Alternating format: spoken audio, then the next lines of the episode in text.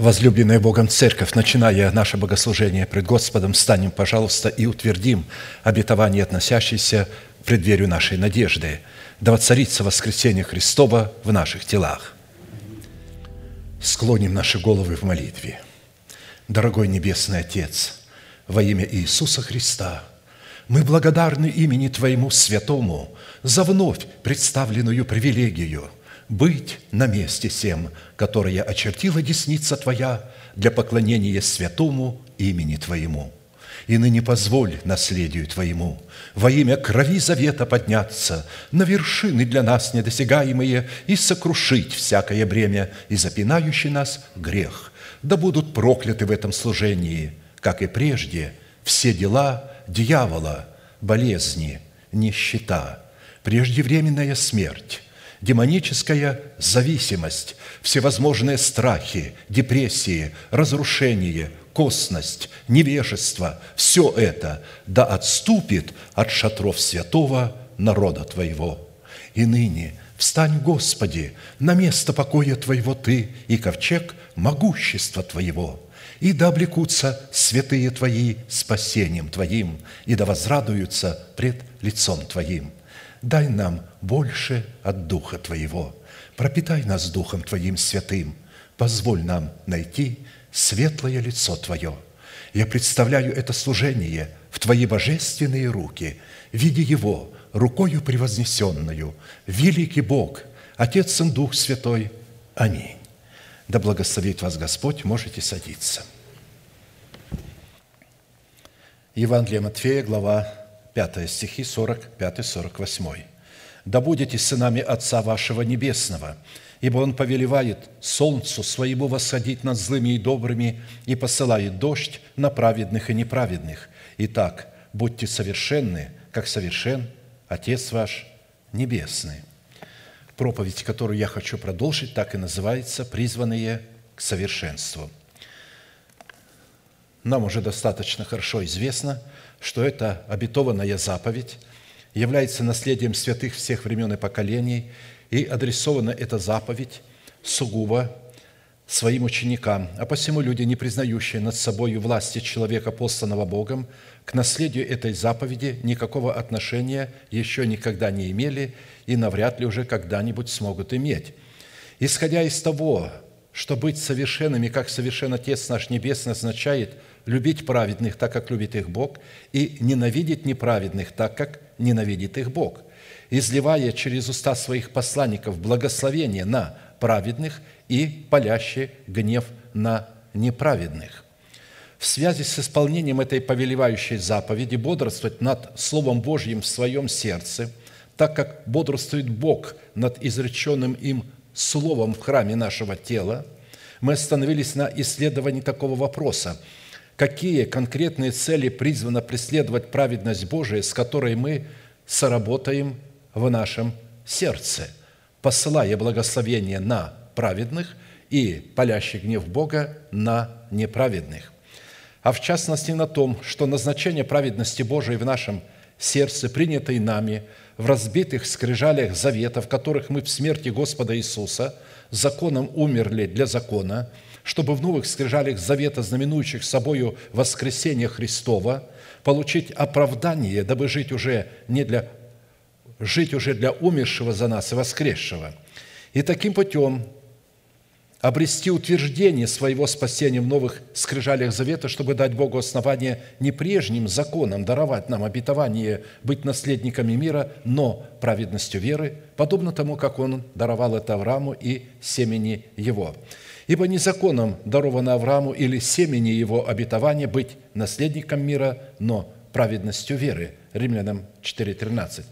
При этом мы сделали ударение на том, что праведность веры, делающая нас причастниками мира Божьего, определяется по смиренному послушанию нашей веры, вере Божией, представленной в благовествуемом слове посланников Бога во главе с человеком, представляющим для нас отцовство Бога. А посему обетование мира Божьего дается только тем людям, которые повинуются их слову в порядке иерархической субординации, в соответствии которой Бог посылает нам свое слово через уста посланников Бога. Таким образом, завет мира в сердце воина молитвы – это результат послушания его веры, вере Божией в словах посланников Бога. А посему посредством праведности веры завет мира, представленный в наследии мира, призван пребывать и являться в нашем сердце доказательством того, что мы дети Божии, свидетельством как в нас, так и доказательством, потому что плод праведности, взращенный в едеме нашего сердца, обнаруживает себя в завете мира, который призван соблюдать наши сердца и наши помышления во Христе Иисусе.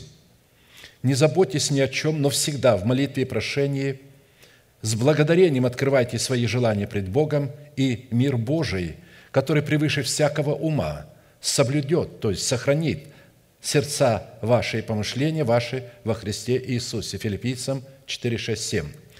Плод правды, явленный нами в атмосфере мира Божьего, могущего сохранять наши помышления во Христе Иисусе, это славная печать Бога на челах наших, которая служит свидетельством того, что мы являемся святыней Бога и собственностью Бога, и обнаруживает себя печать Бога на челах наших в помышлениях духовных, которые служат атмосферой жизни и мира, и которые являются умом Христовым в нашем духе. Как написано, помышления плотские – суть смерть, а помышления духовные – жизнь и мир. Потому что плотские помышления – суть вражда против Бога, ибо закону Божию не покоряются, да и не могут. Посему живущие по плоти Богу угодить не могут. Римлянам 8, 6, 8. Из имеющейся констатации следует, что люди, отказавшиеся от условий повиноваться своей верой, вере Божией в устах посланников Бога, это и есть те самые противники Христа, имеющие на своих челах клеймо зверя, которые к миру Божьему никакого отношения не имеют и не могут иметь. А следовательно, такие люди никакого отношения не могут иметь и к сынам мира, которые посредством мира Божия наследуют вечное спасение в Царстве Небесном. Нам следует твердо усвоить, что только через работу нашего возрожденного от Бога Духа с нашим обновленным мышлением, находящимся во Христе Иисусе, мы призваны воцарить воскресение Христова в наших телах и облечь наши тела в воскресение Христова. Мы остановились на 4-м вопросе. По каким признакам следует испытывать самого себя на предмет того, что мы являемся сынами мира, что идентифицирует нас как сынов Божьих и как его собственность, его святыню? Потому что только по владычеству мира Божьего в нашем сердце следует испытывать себя на предмет того, что мы действительно являемся сынами Божьими. Как написано, «Блаженны миротворцы, ибо они будут наречены сынами Божьими». Матфея 5, 9. Блаженные миротворцы. Невозможно быть миротворцем, приводить кого-то к миру, не имея внутри себя мир. Невозможно быть миротворцем, не имея состояния мира в сердце. Притом это такой мир, о котором Христос сказал: «Мир мой даю вам, не такой, как этот мир. Я даю мир, который ничто не может нарушить. Ни измена мужа, ни измена жены, ни потеря работы, состояния, ни болезнь, ничто не может нарушить, никакая сила, ни ангелы, ни силы, ничто не может нарушить этого мира. Чем больше бедствий будет происходить, тем ярче будет этот мир показывать себя. Как звезды на небе, чем темнее ночь, тем ярче звезды.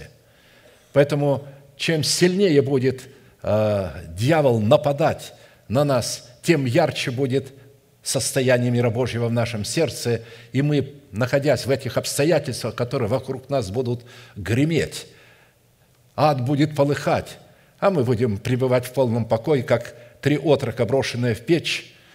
Те, которые бросали их, были убиты огнем, настолько печь была сильно раскалена.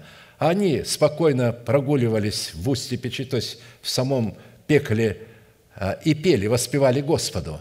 И Писание говорит, что они ощущали морской бриз, прохладу дня. Кто может жить при пожирающем огне? Ощущать в этом пожирающем огне, в этой близости с Богом вот этот морской бриз, прохладу дня. Бог приходил к Адаму в прохладе дня, но Он есть огонь поедающий, а Он приходил в прохладе дня.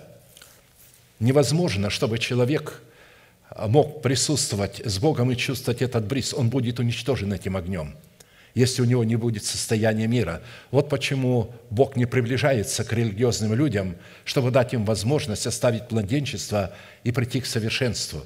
Они зовут, кричат: «Господи, яви свое присутствие в нашем собрании», если бы они знали, чего они просят. Они просят себе смерти. Бог сказал Моисею: «Если я явлю себя тебе, ты умрешь. Если я покажу мое лицо тебе, ты умрешь».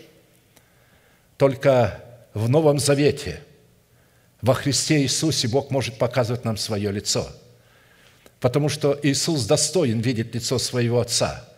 И если мы во Христе и Он в нас, то Бог может являть свое лицо.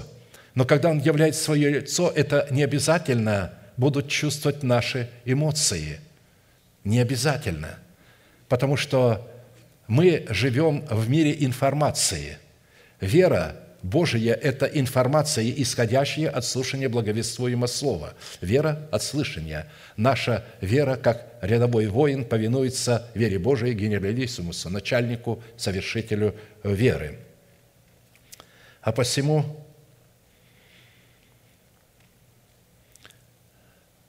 мы остановились, как я сказал, на 4-м вопросе, который идентифицирует нас как детей Божиих. Блаженны миротворцы, ибо они будут наречены сынами Божьими. При этом следует не забывать, если человек не умер для своего народа, для дома своего отца и для своей душевной жизни, то его оправдание, которое он действительно, реально принял в спасении по вере во Христа Иисуса в формате залога, никогда не сможет перейти в качество и формат праведности, в которой он мог бы получить способность облечься в обетованное Богом наследие мира Божьего, чтобы приносить в своей праведности плоды мира, в силу чего у таких людей будет восхищен готовящийся для них венец правды, дающий им право на обетование мира, в котором они могут быть наречены сынами Божьими. «Се гряду скоро, держи, что имеешь, дабы кто не восхитил венца твоего». Откровения 3:11. То есть мы с вами прекрасно должны знать и помнить, и всегда памятовать, что все, что нам дает Бог, Он дает нам в семени. Никогда ничего не дается нам в плоде. Нам дается семя, которое мы должны принять в добрую почву своего сердца, и затем взрасти его. Нужно ждать, пока оно взрастет, поливать его, почитая себя мертвыми для греха, и называть несуществующую державу нетления, которая не существует на самом деле, как существующую, при наличии похотей и страстей не принимать их в расчет, не обращать на них внимания и исповедать своими устами противоположное. Вот это и есть обетование мира Божьего, которое будет сохраняться в нашем сердце. Плод праведности в нашем сердце в формате мира Божьего обнаруживает себя, как мы уже говорили выше, в помышлениях духовных, которые являются печатью Бога на наших челах. Помышления плотские – суть смерть, а помышления духовные – жизнь и мир, потому что плотские помышления – суть вражда против Бога, ибо закону Божию не покоряются, да и не могут. Посему живущие по плоти Богу угодить не могут. Я намеренно часто повторяю это место Писания, чтобы мы поняли, что именно печать Бога на челах наших, которая обнаруживает себя в помышлениях духовных, как раз и является доказательством того, что мы являемся сынами Божьими. А когда люди думают о земном, это говорит о том, что у них клеймо зверя. Представьте, что таких людей в церкви большинство. Не в той, я не имею в виду здесь, но во всех церквах, где нет такого ясного учения, полнота начальствующего учения Христова. Они говорят: полнота Евангелия. И в эту полноту Евангелия знаете, что они включают? Крещение Святым Духом, дары Святого Духа, Христос возвратится обратно. Ну, знаете, плод Духа там не упоминается. Практика даров Святого Духа – это не плод Духа. Вы не можете взрастить плод Духа, практикуя дары Святого Духа.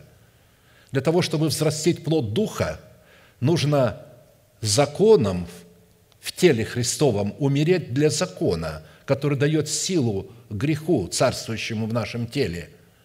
Вот нужно вот этим законом умереть для закона, чтобы в новом качестве, в новых скрижалях воскреснуть и жить уже для умершего за нас и воскресшего, жить воскресением Христа, получить плод оправдания. Он умер за грехи наши, а воскрес для нашего оправдания.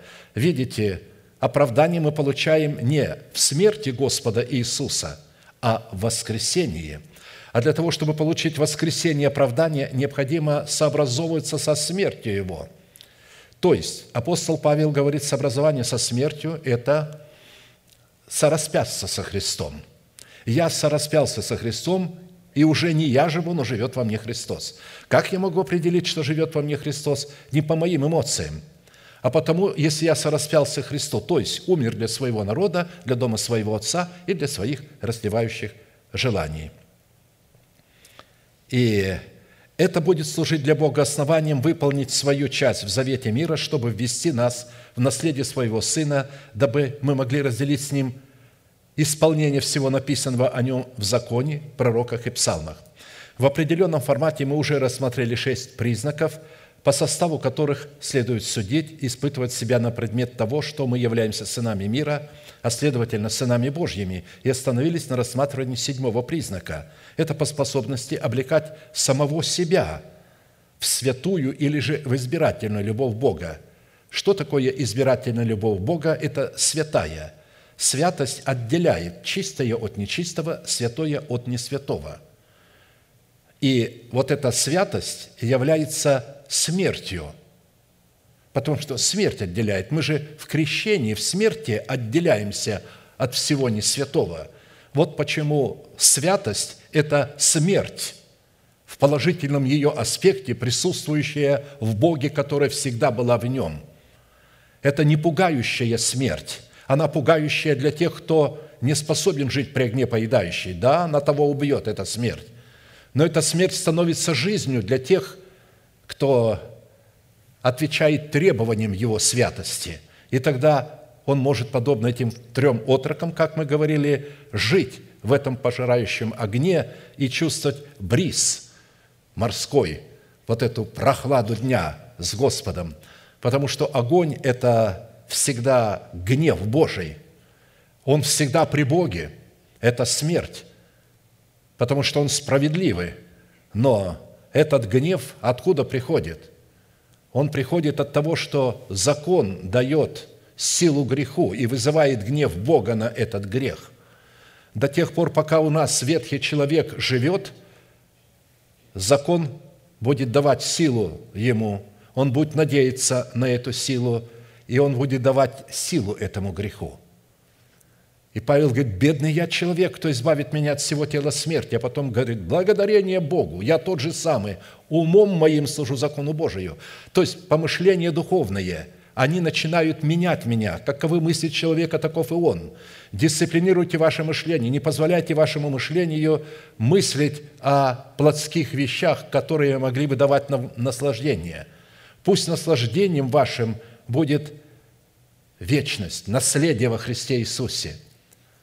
И тогда вы будете видеть результат. Итак, более же всего облекитесь в любовь. Речь идет о любви Божией агапе, которая есть совокупность совершенства, и да владычествует в сердцах ваших мир Божий, которому вы и призваны в одном теле, и будьте дружелюбны. То есть мы призваны в одном теле испытать эту любовь Божию при наличии мира. При этом мы отметили, что владычество мира Божьего в наших сердцах возможно только при одном условии, если познанная нами избирательная любовь Бога будет пребывать в наших сердцах, и мы будем облекать себя в святость ее палящей ревности. Видите, любовь Божия нетолерантная, она смертельная. Стрелы ее – стрелы огненные, лютые. Она не торгуется ни с кем. Если вы будете давать все богатство дома своего за любовь, вы будете отвержены с презрением. Невозможно купить у Бога любовь. Ее нужно заслужить исполнением заповедей. «Любите меня, исполните мои заповеди». При исполнении заповедей наши чувства всегда будут не в нокдауне, а в нокауте. Всегда. потому что чувства не имеют к этому никакого отношения. При условии они будут в нокауте, если они не объезженные. Когда они объезженные, они не будут в нокауте.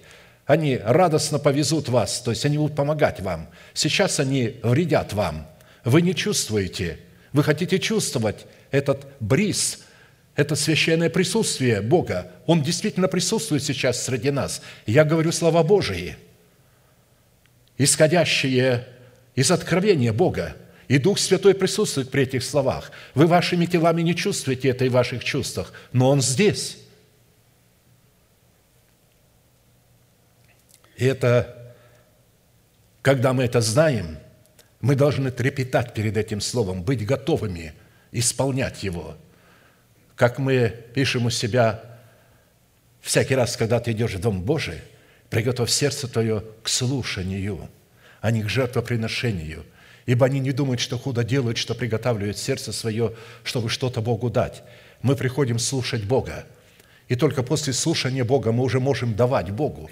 Потому что при слушании мы будем знать, что давать, как давать, то есть какой должна быть наша молитва, наша жертва, в какие слова она должна быть облечена, как представлять тело свое в жертву живую, святую, благоугодную Богу. Итак, именно познание своим сердцем святой или же избирательной любви Божией призвано исполнить нас всею полнотою мира Божия или же соделать нас совершенными, как совершен Отец наш Небесный, дабы мы могли обрести способность, подобно Богу, бодрствовать над Его Словом, которое мы сокрыли в своем сердце, чтобы светить своим солнцем на праведных и на неправедных, и изливать свои дожди на праведных и на неправедных в соответствии требований установленного Бога закона, для одних в благоволение, а для других для наказания. То есть, чтобы мы могли быть облаками Господними. Как у Иова написано, он посылает облака свои, чтобы... и светит солнцем своим, сыпет свет твой, и посылает облака свои, наполненные водою, чтобы изливать воду из них, для одних в благоволение, а для других для наказания. Это его облака. А облака, носимые ветром, не имеющие в себе воды, жизни, конечно, это толерантные облака. Они будут вам вещать, что Бог вас любит такими, какими вы есть. Бог нас любит такими, какой Его Сын. Он нас любит в Сыне. Мы не можем быть вне Его, представлены пред Богом. Он уничтожит нас. Он любит нас, когда мы во Христе и когда Христос в нас. А это происходит только тогда, когда мы сораспялись Христу. Это происходит тогда, когда мы через наставление веры поняли, что такое крест Христов и что такое наш крест, и каким образом наш крест призван сотрудничать с крестом Христовым. Потому что крест Христов отделяет нас от производителя греха. Кровь Христа очищает нас от сделанного греха, но она не отделяет нас от производителя греха. А крест Христов отделяет нас от производителя греха. И больше того, вновь и вновь хочу утвердить, для того, чтобы кровь Иисуса Христа могла иметь силу уничтожить наши грехи, нужно ключ, который называется истина о кресте Христовом. Это ключ к наследию крови Христовой. В Откровении она представлена в 12 жемчужных воротах. Когда вы проходите через эти 12 жемчужных ворот, это 12 оснований начальствующего учения Христова, вы там находите древо жизни. Древо жизни с плодом – это как раз и есть наследие крови Христовой, но путь к нему лежит через крест. Сораспяться со Христом, умереть для своей национальности, умереть для дома своего отца при условии, если дом вашего отца противится истине. Если же он не противится истине, вам все равно нужно умереть в том смысле, потому что дом вашего отца передал вам генетику, злую адскую генетику падшего херувима. И нам всем нужно отрекаться, и я благодарен Богу, что вы это знаете, и вы в свое время это сделали, и вы отреклись от суетной жизни, переданной вам от отцов, а теперь только утверждаете ее, называя несуществующее существующим, и почитаете себя мертвыми для греха.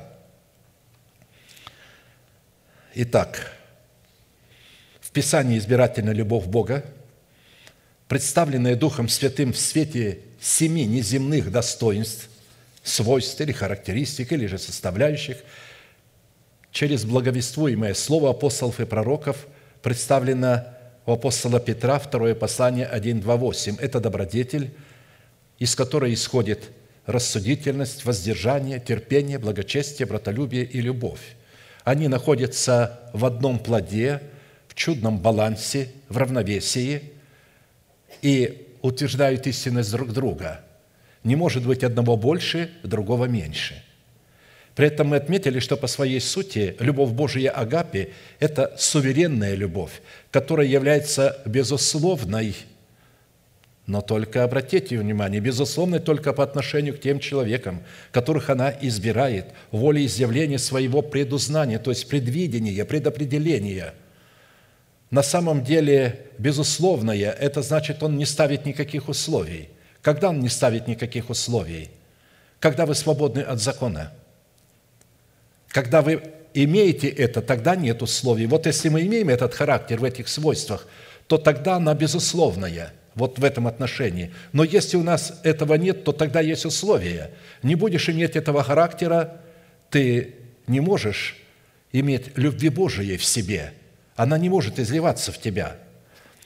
Благодаря своей суверенности избирательная любовь Бога никогда не нарушает суверенных прав в отношениях с теми человеками, которых она избирает волеизъявлений своего предузнания, но в то же самое время никогда не позволяет нарушать суверенные права своих собственных границ, обусловленных палящей святостью. Вы не можете нарушать правду Бога, говоря о том, он же Бог милующий, он меня помилует. Он помилует, когда ты будешь каяться. Ничего, я сделаю грех, а потом я покаюсь. Извини, это опасный грех. Только тот грех, когда ты раб греха и не можешь не делать, потому что ты раб, и ты каешься и кричишь Богу: «Господи, избавь меня от этого рабства», вот тогда Он избавляет. Но если ты свободен от греха и говоришь: «Ничего, я сделаю, я попробую».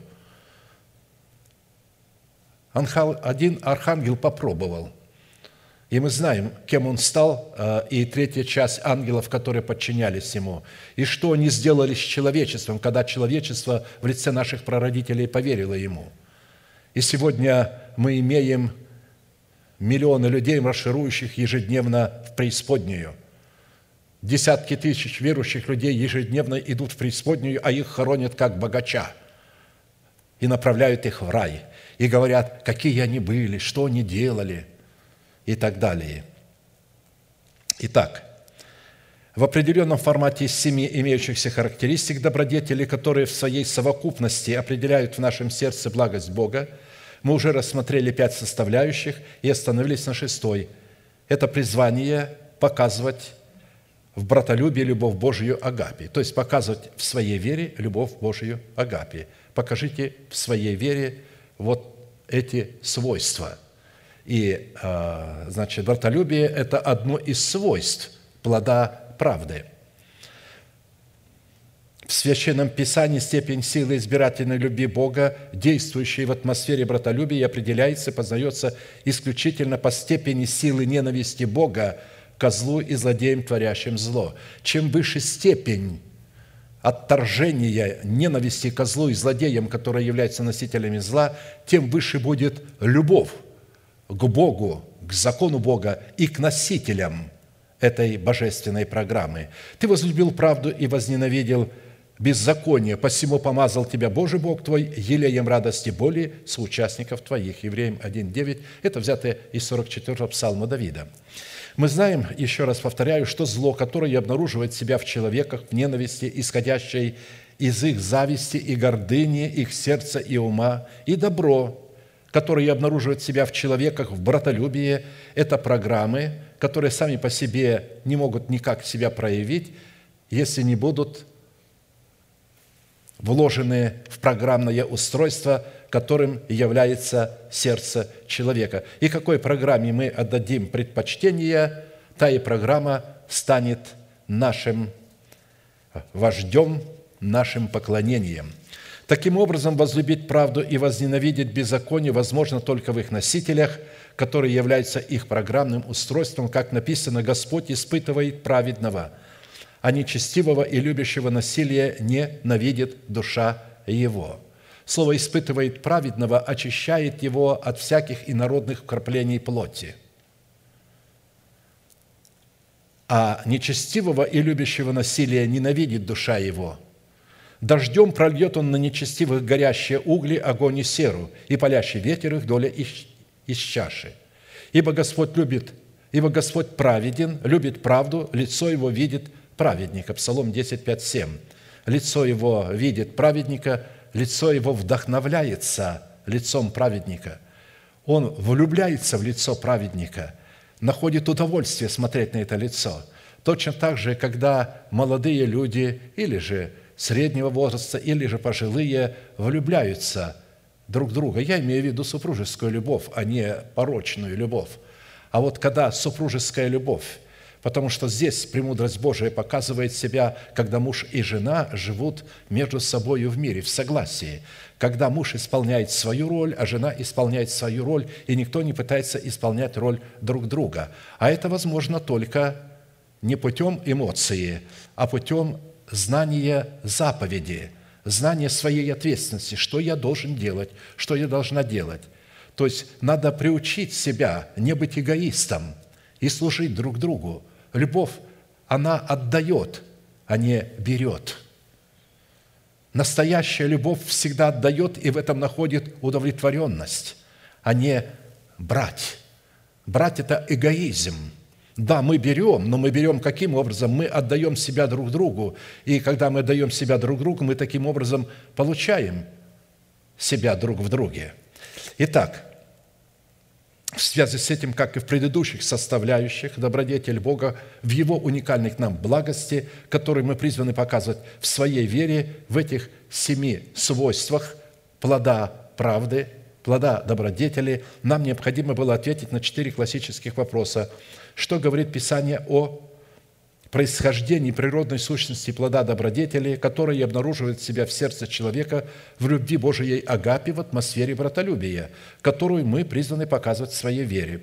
Какое назначение в показании нашей веры призваны выполнять любовь Божия агапе в атмосфере братолюбия? Какие условия необходимо выполнить или какую цену заплатить, чтобы получить силу показывать в своей вере плод добродетели в любви Божией агапе в атмосфере братолюбия, потому что все это можно показать только в атмосфере братолюбия, а не где-то в другом месте. И также, по каким признакам следует испытывать себя на предмет того, что мы действительно показываем в своей вере любовь Божию агапе в атмосфере братолюбия. В определенном формате мы с вами уже рассмотрели первые 2 вопроса и остановились на рассматривании вопроса 3. Какие условия необходимо выполнить, чтобы показывать в своей вере любовь Божию агапе в атмосфере братолюбия?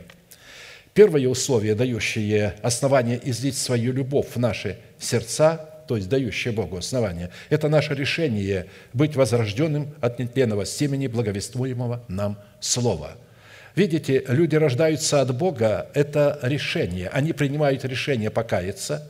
Это не избыток чувств, это осознанное разумом положение, что если я останусь в том состоянии, я наследую вечную погибель. Но есть выбор. Я могу оставить грех, покаяться и попросить Бога, чтобы Он простил меня. Я могу принять Иисуса Христа как Спасителя от моих грехов через благовествуемое Слово. И это решение, если это происходит только под воздействием чувств, как только вы уходите из собрания, чувства уходят, и человек возвращается опять к тому же. Поэтому мы видим, когда при таких вот евангелизационных собраниях, мероприятиях сотни тысяч выбегают на арену каяться. И когда одному из таких евангелизаторов Билли Грейму задали вопрос, сколько людей остается вот от этих сотен, которые к вам выходят, он говорит, боюсь, говорит, предположить, если 1 или 2% остается, это будет хорошо. То есть он прекрасно понимал, что под воздействием чувств человек, покаявшийся, не сможет устоять в битве против древнего змея. Нужно решение. Решение. Вот когда человек делает решение и говорит Богу, и принимает, Только тогда это в силу приходит, и тогда он сможет противостоять. Второе условие, дающее Богу основание излить свою любовь в наши сердца в атмосфере братолюбия, это показывать в своей вере соль в наличии взращенного нами плода святости. Вы соль земли, если же соль потеряет силу, то чем сделаешь ее соленою? Она уже ни к чему не годна, как разве выбросить ее вон на попрание людям. Матфея 5:13. Это пугающее место Писания. Иногда его просто прочитывают с легкостью, но не хотят подумать о том, что это огонь поедающий. Если не будет этой соли, потому что соль образуется, соль, о которой здесь идет речь, она образуется в огне, она образуется на жертвеннике. Когда жертва возлагается на жертву, туда всегда бросалась соль. Но в нашем случае иметь в себе соль – это значит представлять себя в жертву. Наша молитва должна быть жертвой, в которой мы представляем себя, не ищем своего, а ищем воли Божией. А посему, исходя из откровения Писания, наличие соли, представляющей свойства святости, образуется в человеке за счет его тотального посвящения Богу, посвящения на жертвенник Господень, которому предшествовало тотальное освящение, сделавшее его островом, которое омывается очистительными водами освящения. Никакая жертва не приносится на жертвенник, пока ее не омоют в специальных водах, умывальниках. В храме было 10 таких омывальниц, стоящих где-то около 8 локтей вышины каждая омывальница, где чуть ли не полтонны воды было в каждой. Очень интересно, и из блестящей меди полированной все было сделано, и там были выгравированы пальмы, львы, валы, венки. И вот туда подносили жертву и омывали ее, и только потом ее возлагали на жертвенник. Видите, наша молитва, наши молитвенные слова, не очищенные от примеси, вкрапление плоти. Плоть всегда старается в молитву что-то внести такое, что ей нравится. Господи, хорошо было бы, чтобы это было вот так. Если можно, доминует меня чаша сия, но не как я хочу, но как Ты. И вот когда человек делает решение, видите, решение, не эмоция, решение, тогда приходит Дух Святой в виде ангела и поддерживает нас, как поддерживал Иисуса в Гефсимании. Именно представление нашего тела в жертву живую, святую, благогодную Богу для разумного служения делает нас солью земли и облекает нас взращенный нами плод святости, которая и определяет почву нашего сердца, доброй или же мудрой. Ибо всякий огнем осолится. То есть, каким образом мы можем иметь в себе соль? Посредством осоления огнем. Всякий огнем осолится, и всякая жертва солью солится. Соль – добрая вещь, но ежели соль не солона будет, чем вы ее поправите? Имейте в себе соль, и мир имейте между собою. Несмотря на то, что, повторяю, все овцы по своей природе – это чистые животные, святой становится только та овца, которая отделяется для жертвоприношения на жертвеннике всесожжения, дабы быть осаленной солью завета. Я хочу сделать одну ремарку. Я все время говорил о соленой, но словарь говорит, что в данном случае правильно будет осаленой. Некоторые думают, что я делаю неправильное ударение. Правильно здесь именно быть осаленной солью завета. Из чего следует заключить, если наша жертва, состоящая в нашем молитвенном ходатайстве, не возносится на огне жертвенника всесожжения, дабы быть осаленной огнем святости, мы не можем обладать правом ходатая в статусе воинов молитвы достоинством священников Бога. То есть, на самом деле, у нас нет никакого права входить в присутствие Бога и молиться. Мы можем, конечно, молиться, что и делают очень многие люди, молятся, часами молятся на иных языках, думая, что говорением на иных языках они проходят к Богу. Нет. Не говорение на иных языках дает возможность прийти к Богу, а плод. Нету плода. Не принес ты этот плод, ты не можешь войти к Богу без плода. А следовательно, мы не можем иметь правового статуса, входить в святилище, чтобы приступать к Богу. Святость – это состояние нашего сердца, атмосфера нашего сердца, которая обнаруживает себя в правовых словах молитвы. Возьмите молитвенные слова, не сочиняйте их, возьмите молитвенные слова – мы имеем все Писание, и это, что такое молитвенные слова? Это слово Бога, ишедшее из Его уст. А посему молитва всегда присутствовала при Боге, она всегда была, и отношения между Богом, Отцом, между Сыном, между Духом Святым была молитва, и есть молитва. И сегодня Бог может общаться с нами только посредством вот такой молитвы. Возьмите молитвенные слова и приходите ко мне. И тогда эти молитвенные слова, которые сокрыты в недрах нашего духа в достоинстве веры Божией, за которыми следуют поступки, обращающие на нас благословность Бога, Бог будет слушать нас, а мы сможем слушать Бога. Старайтесь иметь мир со всеми и святость, без которой никто не увидит Господа. Не увидит – это значит, без которой Бог тебя не услышит, и ты не услышишь Бога. Попытка являть мир вне границ святости и не как выражение святости трансформирует нас в сынов погибели, в сынов противления. Показание плода святости в молитве – это утверждение своего происхождения, дающего нам основание на заключение Нового Завета с Богом, который является заветом вечного мира. Не знаете ли вы, что Господь Бог Израилев дал царство Давиду над Израилем навек ему и сыновьям его по завету соли? 2 Паралипоменон 13:5. Никто из нас не сможет получить обновленный ум своего князя, который сможет вести под усы своего боевого коня, свою эмоциональную сферу и владеть своим телом, если у нас не будет соли. А соль мы обретаем на жертвеннике, когда мы умираем в смерти Господа Иисуса, чтобы восстать в Его воскресении. И вот когда мы восстаем в Его воскресении, тогда у нас есть соль. И вот у нас есть тогда соль завета. Именно свойство святости, явленной нами в молитве, дает нам право на вхождение в присутствие Бога, которое мы представляем Богу как доказательство того, что мы Его собственность. Мы святые, потому что Он свят.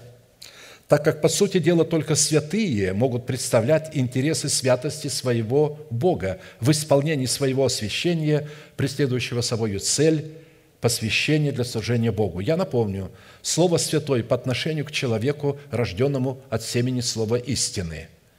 Это рожденный от Бога. Я хочу, чтобы те, которые слушают меня по телевидению, поняли, что вы святые по вашему происхождению, а не потому, что вы делаете, а потому, что сделал для вас Христос. Вы святые. Святой на иврите – это рожденный от Бога, рожденный для Бога, происходящий от Бога, принадлежащий Богу, пребывающий в Боге, собственность и святыня Господня, искупленный Богом, купленный Богом, отделенный для Бога, посвященный Богу, подобный Богу, входящий в удел Бога, разделяющий с Богом Его удел, разделяющий властные полномочия с Богом. Вот кто вы во Христе Иисусе, вот кого родил Бог. Поэтому вам не надо усиливаться, что-то делать, чтобы стать святыми. Вы святые по вашему происхождению. И когда вы это принимаете верою, только тогда вы сможете творить правду и освящаться, потому что только праведный может творить правду, и только святой может освящаться. Итак, рожденные от слова истины, принявшие Иисуса Христа своим личным спасителем, вы, дети Божии, вы праведные и святые, но вы получили это в формате залога. Вам необходимо теперь принести плод правды, чтобы спасти свою душу и усыновить свое тело. Нам надо пустить это в оборот. В оборот – это значит умереть в смерти Господа Иисуса для своего народа, дома своего Отца и растлевающих желаний. Слово «святой» обуславливает внутреннее состояние нашего сердца, дающее нашему сердцу и делающее наше сердце идентичным сердцу Бога, в то время как слово «святость» обуславливает выражение этого состояния, которое служит аргументом нашей принадлежности и нашего происхождения в Боге и от Бога, что наделяет нас правом воина молитвы в достоинстве царя, священника и пророка и дает Богу основание – преклонить к нам небеса, дабы обратить к нам свое благоволение. Господи, преклони небеса Твои и сойди, коснись гор и воздымятся. Блесни молнией и рассей их, пусти стрелы Твои и расстрой их, Простри с высоты руку Твою, избавь меня и спаси меня от вот многих, от руки сынов иноплеменных, которых уста говорят суетное, и которых десница лжи». Десница – это правая рука. Они думают, что они творят правду, но он говорит, они думают, что это правда, но их десница, их правда – это ложь. Десница их, десница лжи. «Боже, новую песнь воспою Тебе, на 10-струнной псалтире воспою Тебе, дарующему спасение царям и избавляющему Давида, раба Твоего, от лютого меча». То есть, кому он дает спасение? Царям.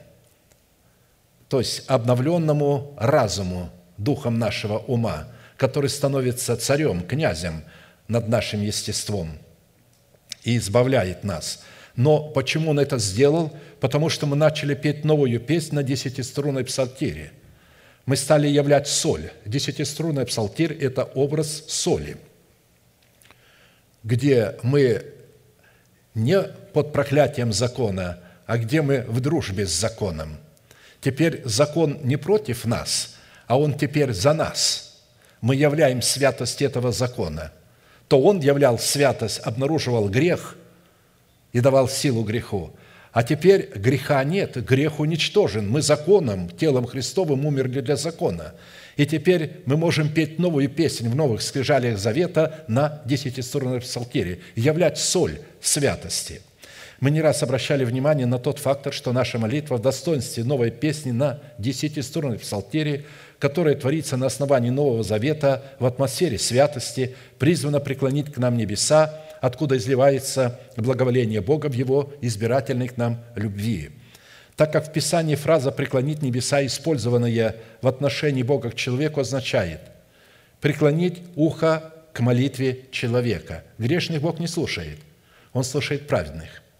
Грешные – это люди, которые находятся в этом состоянии, которые не приняли оправдание даром по благодати, которые думают избавиться от своих грехов, творя правду. Невозможно, будучи грешником, творить правду.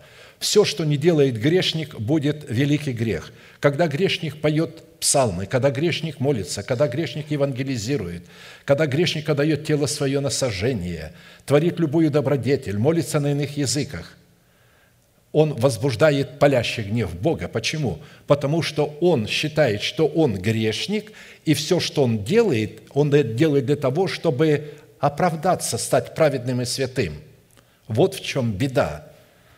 Поэтому Бог не слушает таких людей. Он преклоняет свое ухо к молитве человека праведного, который, даже если падает, остается праведным. Это не значит, что праведный не может согрешить. Праведник 7 раз упадет, но встанет. Он может соделать нечестивое. Давид говорит: «Нечестивое соделал я пред очами Твоими». Исповедует грех, но этот грех не был состоянием его сердца, он пришел извне. Он знал, что он праведен, и поэтому Господь сказал ему: «Ты не умрешь, Господь снял с тебя грех твой, ты остаешься праведником». Как я говорю, если вы ведете свою дочь или своего ребенка маленького, который еще не вырос и не способен ходить, чтобы не споткнуться на ямке какой-то или не попасть в лужу и упасть, вы ведете за руку, а он уже хочет сам пойти. «Я сам, я сама», и падает в грязь, разбивает коленки, лицо. Вы же не бросаете его и не идете далее, говорите: «Все, ты больше не мой, ты грешник». Вот. Вы немедленно наклоняетесь, то есть омываете грязь, смазываете раны его, утешаете его, говорите: «Видишь, не надо оставлять руку, держись за руку». Если вы имеете такую любовь к вашим детям, неужели вы думаете, что Небесный Отец имеет любовь такую же, как вы, больше, чем вы? Он говорит: если даже мать забудет грудное дитя свое, а такое случается, я не забуду вас, я начертал вас на дланях моих. Стены твои всегда предо мною. Совершенство твое, которое ты исповедуешь во Христе Иисусе, всегда предо мною. Стена – это образ совершенства. Поэтому преклонить небеса – это преклонить ухо к молитве человека, внимательно слушать молящегося человека, обратить очи во благо молящегося человека, сделаться убежищем для воина молитвы, сделаться покровом для молящегося человека, занять круговую оборону вокруг воина молитвы. Когда написано «Ангел Господень ополчается вокруг боящихся его», слово «ополчается» принимает круговую оборону вокруг молящегося, обращает в бегство врагов воина молитвы, поражает врагов воина молитвы. Итак, чтобы дать Богу основание преклонить к нам небеса, для излияния в наши сердца Его святой любви, необходимо представить Богу аргументы своего происхождения в явлении плода святости как в атмосфере братолюбия, так и вне ее, так как святость – это явление взращенного нами плода правды, приносимого нами в доказательстве того, что мы рождены от Бога. «Но ныне, когда вы освободились от греха и стали рабами Богу, плод ваш есть святость, а конец – жизнь вечная». Римлянам 6:22. Из данного определения следует, если человек не освободится от греха путем совлечения с себя ветхого человека, он не может стать рабом Бога, дабы иметь в себе соль, или же являть соль святости. Чтобы являть соль святости, вначале необходимо родиться от слушания нетленного Слова Божия, а посему святыми можно быть только по происхождению. И чтобы усвоить суть и разницу между проявлениями святой и определениями святость в наших взаимоотношениях с Богом, нам необходимо было ответить на ряд вопросов, что из себя представляет, чем является и как определяется характеристика любви Божией в святости, какое назначение призвано выполнять святость любви Божией в наших взаимоотношениях с Богом и друг с другом, какую цену необходимо заплатить, чтобы являть любовь Божию в святости и друг с другом, и по каким признакам следует испытывать самого себя на предмет того, что мы имеем в себе соль, которая является святостью, которая может сотрудничать со святостью Бога. Именно проявление свойств взращенного нами плода святости обуславливает атмосферу братолюбия, что дает Богу основание изливать в наше сердце избирательную любовь и быть правовым полем в отношениях Бога с человеком. В определенном формате мы уже рассмотрели первые два вопроса, а посему и остановились на третьем вопросе, и поэтому мы продолжим рассматривать третий вопрос. Какую цену необходимо заплатить, чтобы являть соль святости, которая является основанием и атмосферой для соработы со святостью Бога? Являть соль святости – это наше предназначение и наше призвание, как святых Божьих человеков. За право исполнения этой роли необходимо платить цену, выраженную в исполнении условий святого закона, святых заповедей, святых повелений и святых уставов.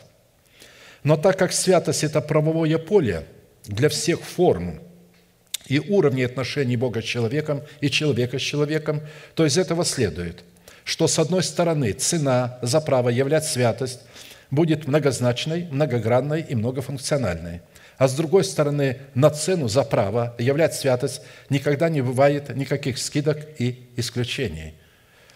Потому что особенно живущие в Америке привыкли к сейлам. И в основном они покупают все, когда приходит сейл. На святость не бывает никаких сейлов, никогда. В определенном формате мы уже рассмотрели три составляющие цены, дающие нам право творить святость с показанием любви Божией, исходящей из атмосферы братолюбия. Четвертая составляющая цены за право творить святость в показании любви Божией, исходящей из атмосферы братолюбия, состоит в том, чтобы отложить прежний образ жизни ветхого человека, обновиться духом нашего ума, чтобы облечься в нового человека, созданного по Богу в праведности и святости истины, так как истина в Иисусе. Отложите прежний образ жизни ветхого человека, и сливающего в обольстительных похотях, и обновитесь духом ума вашего, чтобы облечься в нового человека, созданного по Богу в праведности и святости истины. Ефесянам 4:21-24. Видите, как сливается и соприкасается проповедь в пятницу, разбор слова в пятницу, с тем, что мы слышим воскресенье. Почему Дух Святой на этом настаивает? Кстати говоря, я хотел эту составляющую убрать, заменить ее, потому что на самом деле я могу привести не только там 6-7 составляющих, а я могу привести 10-20, но я привожу вот определенное число. Но Дух Святой настоял на том, чтобы я включил эту составляющую. Дело в том, что всякий путь очищения и избавления от греха и от всего того, что связано с производителем, наладившим успешное произведение греха или производство греха в нашем теле, состоит в цене отречения от нашего народа, от дома нашего отца и от расслевающих вожделений своей души. Отсюда следует, что, заплатив означенную цену, мы умираем для ветхого человека или же для прежнего образа жизни, что с нашей стороны дает нам власть на право являть взращенный нами плод святости, дабы таким путем наследовать спасение в усыновлении нашего тела искуплением Христовым. Мы не раз обращали свое внимание на то, что человек, рожденный от Бога, автоматически не может войти в наследие праведности и святости истины, содержащей в себе наследие нашей надежды во Христе Иисусе в спасении своей души и в усыновлении своего тела искуплением Христовым. И если мы будем полагать, что, приняв спасение в прощении грехов, соделанных прежде, мы уже спасены, то мы глубоко заблуждаемся, так как прощение наших грехов не избавляет нас от производителя греха, живущего в нашем теле в лице ветхого человека, за которым стоят организованные силы тьмы. Потому что мы остаемся в зависимости от своего народа, от нашего дома и от своих истлевающих обольстительных похотей, которые мы часто прикрываем нашей религиозной деятельностью. «Слыши, черь, и смотри, и преклони ухо твое, и забудь народ твой и дом отца твоего, его желает царь красоты твоей, ибо он Господь твой, и ты поклонись ему». Во-вторых, потому что имеющееся спасение дано нам в формате семени или в формате залога, который необходимо пустить в оборот, чтобы спасти свои души, и затем посредством спасенной души за счет ее обновленного ума начать процесс усыновления своего перстного тела искуплением Христовым. Со страхом и трепетом совершайте свое спасение. Совершайте, приведите к совершенству свое спасение. Видите, это уже к спасенным говорится. Со страхом и трепетом совершайте свое спасение. Если вы его не совершите, вы погибнете, потому что Бог производит в вас и хотение, и действие по своему благоволению. Филиппийцам 2:12.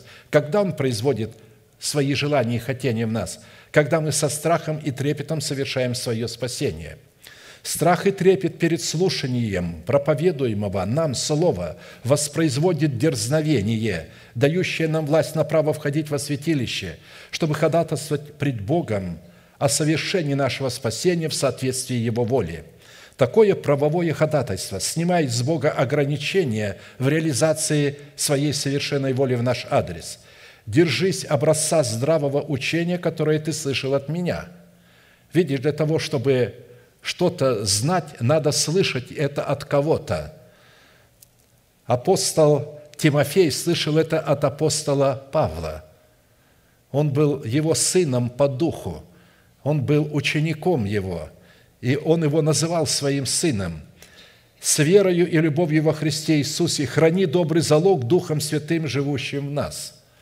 Видите, храни добрый залог, чтобы пустить его, потому что, сохранив этот залог, мы получим потом цену для того, чтобы обрести спасение.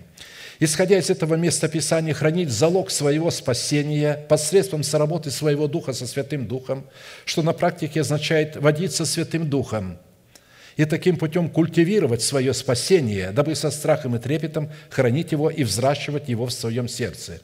В нем и вы, услышав слово истины, благовествование вашего спасения, как они услышали о своем спасении через благовествование, и уверовав в него, слово «уверовать» – утвердиться, и утвердившись в нем, запечатлены обетованным Святым Духом, который есть залог наследия нашего для искупления удела его в похвалу славы его, а его уделом является наше тело, для того, чтобы искупить его удел.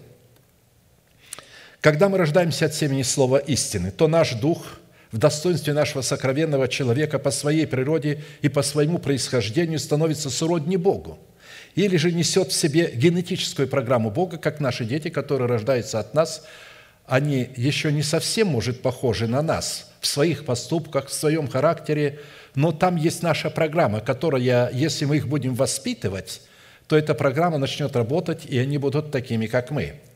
В то время как наша душа, когда мы рождаемся от Бога, это наш дух возрождается, наша душа с ее разумной и эмоциональной сферой остается прежней и несет в себе генетическую программу падшего Херувима, переданного нам через греховное семя наших отцов по плоти. И зависит наша душа от этой программы. А посему нашей задачей и нашим призванием является не спасение мира, а спасение нашей души и нашего тела. Прежний образ жизни – это система ценностей, нравственное и культурное наследие, выраженное в правилах и укладе поведения, отображающие подобие жизни вне Бога, которую человек наследует через генетику греховной жизни своих отцов. Поэтому отношение к прежнему образу жизни следует рассматривать как отношение к греху в целом. При этом я напомню, что глагол «отложить», переведен из еврейского языка на греческий, имеет 7 смысловых оттенков или значений, которые как раз и предписывают, каким способом следует относиться к прежней жизни, потому что как мы будем относиться к прежнему образу жизни, так мы будем и действовать в отношении прежнего образа жизни.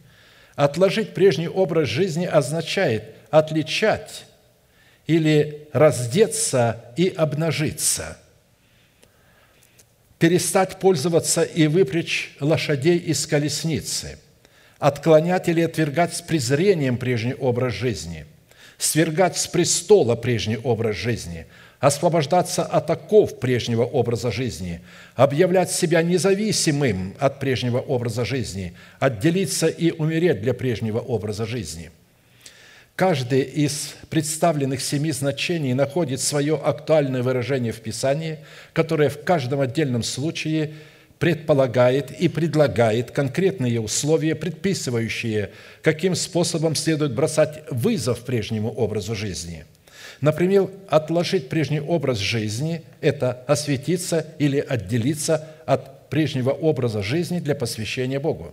«Не преклоняйтесь под чужое ярмо с неверными, ибо какое общение праведности с беззаконием, что общего у света со тьмою, какое согласие между Христом и Велиаром, или какое соучастие верного с неверным, какая совместность храма Божия с идолами, ибо вы храм Бога живаго, как сказал Бог, вселюсь в них и буду ходить в них, и буду их Богом, и они будут моим народом, и потому выйдите из среды их». «И отделитесь, — говорит Господь, — и не прикасайтесь к нечистому, и я приму вас, и буду вам отцом, и вы будете моими сынами и дщерями, — говорит Господь, Вседержитель». 2 Коринфянам 6, 14, 18. Исходя из этого места Писания, отделиться от прежнего образа жизни, которая протекала вне Бога, означает не преклоняться под чужое ярмо с неверными, разорвать всякое общение с беззаконными, не представлять храм своего тела в пантеон идолов, отделиться и не прикасаться к нечистому. Разумеется, все эти действия связаны с процессом, выраженным в плоде терпения, в котором мы почитаем себя мертвыми для греха, живыми же для Бога, называя несуществующее, как написано. «Итак, не оставляйте упования вашего, которому предстоит великое воздаяние. Терпение нужно вам, чтобы, исполнив волю Божию, получить обещанное, ибо еще немного, очень немного, и грядущий придет и не умедлит. Праведный верою жив будет, а если кто поколеблется, оставит свое упование, не благоволит к тому душа моя. Мы же не из колеблющихся на погибель, но стоим в вере к спасению души». Итак, это повеление и предписание мы находим также в словах Христа, которыми Он заключил свою речь, когда говорил о знамениях последнего времени, связанных с великими скорбями. «Терпением вашим спасайте души ваши». То есть ожидайте в терпении то, что вам Бог обещал. Его еще нет, но вы почитайте, что оно есть, и ожидайте. Оно непременно придет, сбудется, не отменится. Душа надменная не успокоится, а праведный верою жив будет. Он будет уповать, он будет продолжать надеяться. Если мы возьмем на вооружение эти значения, то прежний образ жизни исчерпает свои возможности на существование, уступив место возможности новому образу жизни через обновление нашего мышления духом нашего ума. А посему последующее действие, определяющее цену, дающую нам власть на право являть взращенный нами плод святости, состоит в том, чтобы обновиться духом нашего ума. После того, как мы родились свыше, то есть от Бога, то к наличию имеющегося у нас прежнего образа жизни, протекающему вне Бога, мы приобрели новый или же иной образ жизни, соответствующий жизни Бога, призванный протекать в Боге, для Бога и с Богом, который абсолютно отличается от прежнего образа жизни и противостоит прежнему образу жизни. Таким образом, приняв спасение от второй смерти в семени благовествуемого нам Слова, наше тело стало вместилищем двух противоположных и враждебно настроенных друг к другу персонифицированных измерений жизни в лице ветхого человека и нового человека, живущего в одном теле. Как написано: «Ибо мы знаем, что закон духовен, а я плотян, продан греху. Ибо не понимаю, что делаю, потому что не то делаю, что хочу, а что ненавижу, то делаю. Если же делаю то, чего не хочу, то соглашаюсь с законом, что он добр, а потому уже не я делаю то, но живущий во мне грех. Ибо знаю, что не живет во мне, то есть в плоти моей, доброе, потому что желание добра есть во мне, но чтобы сделать онное, того не нахожу.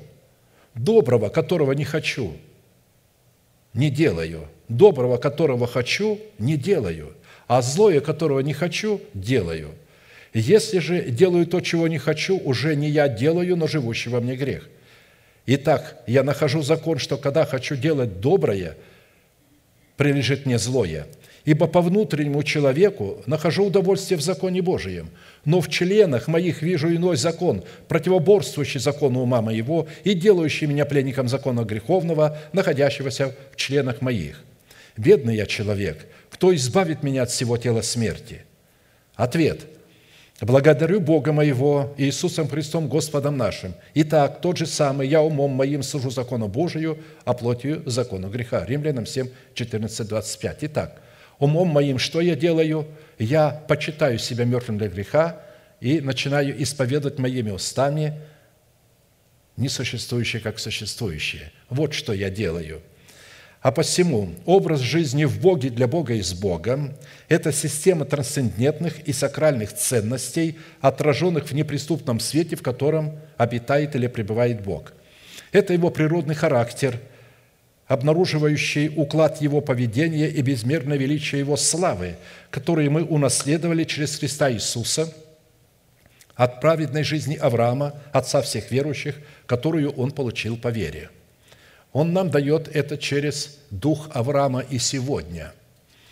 Поэтому отношение к новому или же обновленному образу жизни необходимо рассматривать как отношение к праведности, полученной по вере. Глагол «обновиться» на иврите имеет много смысловых значений. Я напомню 7 смысловых значений, которые находятся друг в друге и подтверждают истинность друг друга. Обновиться – воплощать новый образ жизни, быть сопричастным к Святому Духу, преображаться в новый образ жизни. А это возможно только размышлениями духовными и исповеданием. Быть послушным воздействию Святого Духа, позволить Богу вовлечь нас в новый образ жизни, возрождаться для нового образа жизни, наследовать новый образ жизни через победу.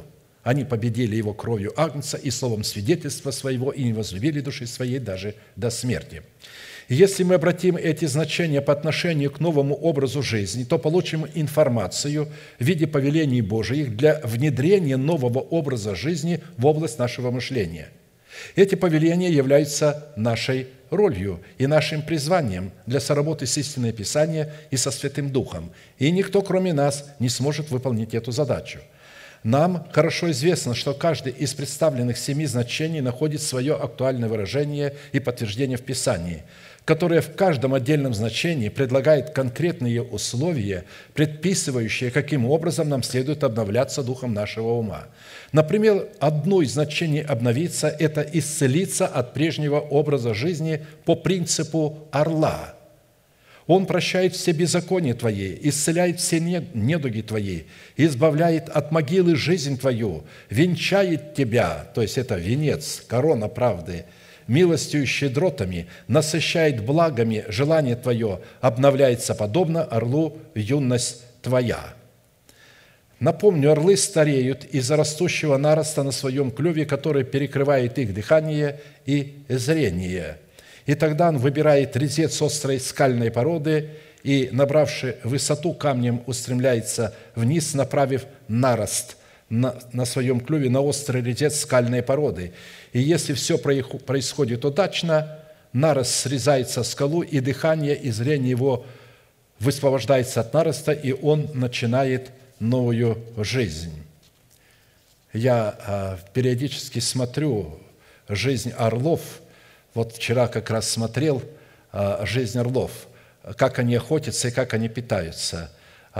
Их пищей становятся лисицы, ловите нам лисиц, волков, волки. Представляете, что они сверху нападают на волков и побеждают волка и съедают, убивают его. У него такие мощные когти глубокие, что он впивается к ними, и мощь эта такая, что он в хребет впивается, и сразу нервы вот эти все там убивает, это парализует его, и клюв, мощным клювом сразу бьет его в голову и убивает. И я смотрел, как волки спасаются бегством, но бесполезно. Скорость орла превосходит, то есть он, как скоростная машина, может развивать скорость от 120 до 160 км в час. Так что никакой волк, никакая лиса не убежит.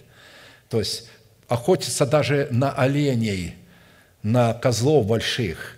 То есть каким образом? Прямо садится на оленя и начинает его, то есть парализует его, и падает олень, и он его, значит, становится пищей. Вот представляете, какие мощные эти птицы. Обновиться, говорит, подобно орлу юность твоя. Это, то есть, такое всеведение Божие, орел, когда он парит, это знание Бога, образ этого орла. Точно так же, как нераспятая плоть души перекрывает дыхание жизни сокровенного человека и лишает его способности видеть действие Святого Духа в своем сердце. И когда человек теряет свою душу в смерти Господа Иисуса, разумная сфера его души получает способность обновляться духом его ума. «И выслал к нему Елисей слугу сказать, пойди умойся 7 раз в Иордане, и обновится тело твое у тебя, и будешь чист». Мы знаем, что число 7 – это образ божественной полноты, определяющий условия омовения, выдвигаемые Богом, а не человеком. Условие омовения – это условие очищения в предмете нашего освящения. Только через выполнение этих условий Святой Дух сможет воздействовать на человека и обновить область его мышления. Благодаря обновленному мышлению духом своего ума человек сможет очистить от идолов храм своего тела для Господа, чтобы Бог мог пребывать в его храме. Когда человек приходит к слушанию Бога на своих конях, впряженных в свою колесницу, а не на конях наставления в вере, впряженных в лицо представительной власти Бога, Святой Дух не сможет обновить его юность, подобно обновлению юности орла. Отсюда следует, что до тех пор, пока человек не будет омыт словом через наставление в вере, он никогда не сможет быть погруженным в смерть Господа Иисуса, а, следовательно, никогда не сможет оставить прежний образ жизни, чтобы облечься в новый образ жизни.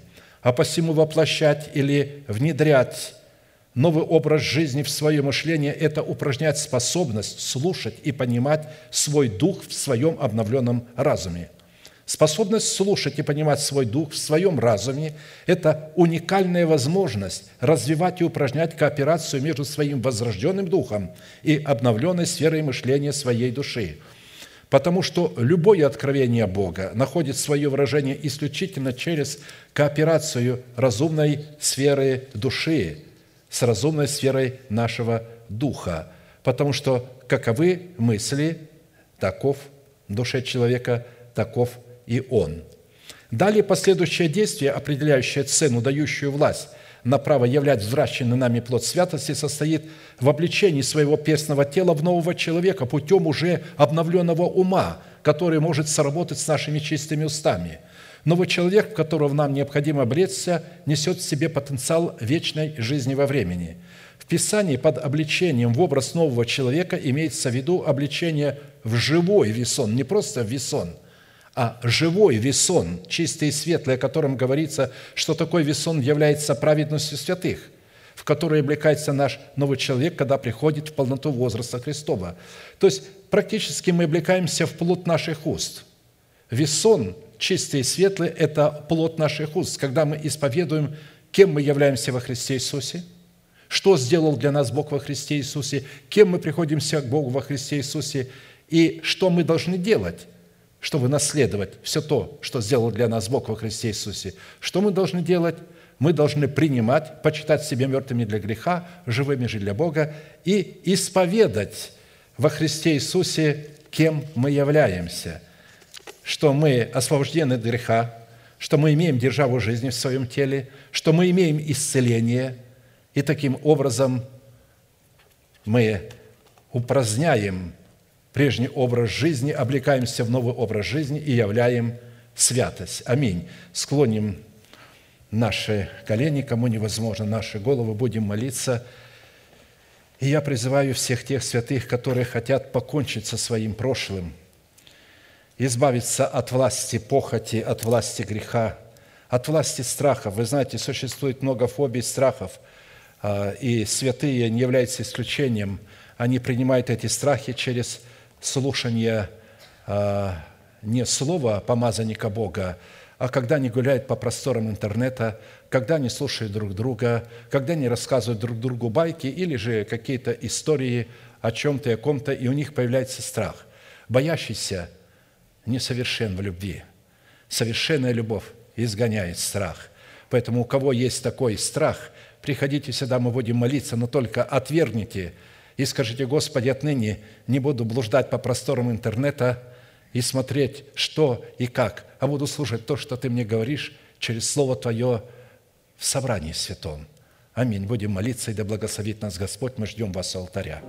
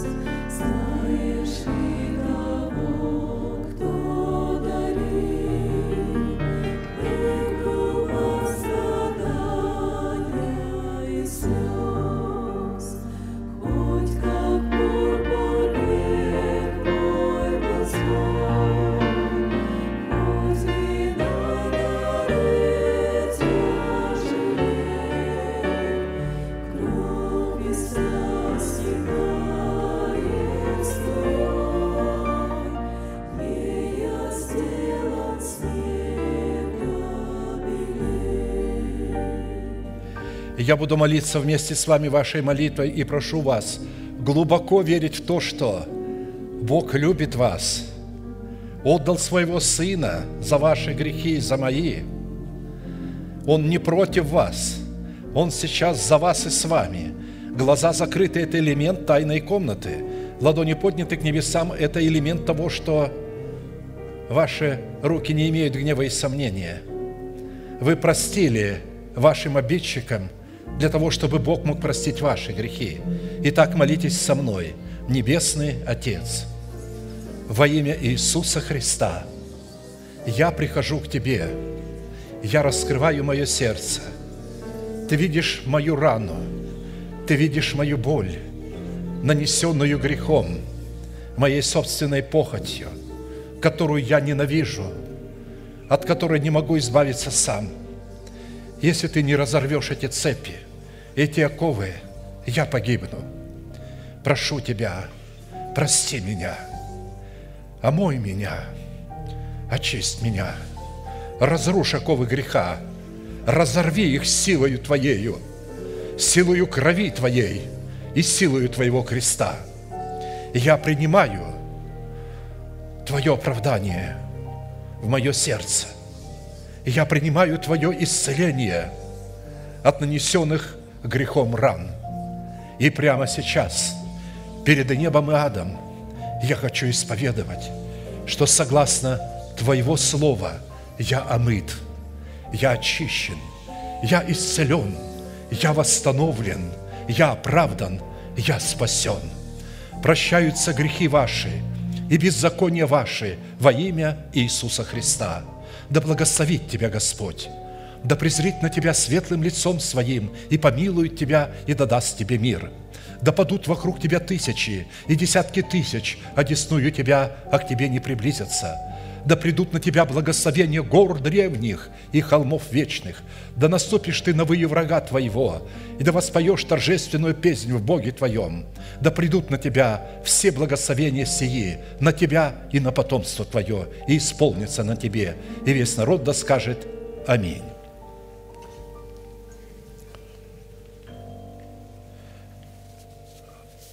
Бог верит своему слову, и вне зависимости от того, что вы чувствуете, знайте, что сейчас произошло событие, которому радуются ангелы на небесах и которое повергает в позор сатану.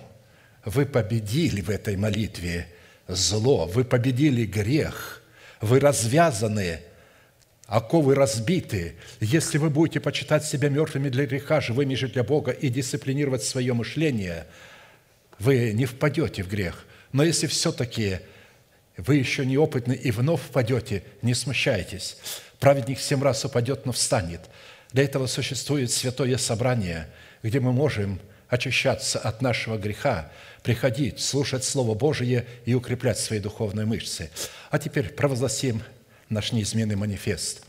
«Могущему же соблюсти нас от падения и поставить пред славою Своею непорочными в радости, единому, премудрому Богу, Спасителю нашему, через Иисуса Христа, Господа нашего, слава и величие, сила и власть, прежде всех веков, ныне и во все веки. Аминь».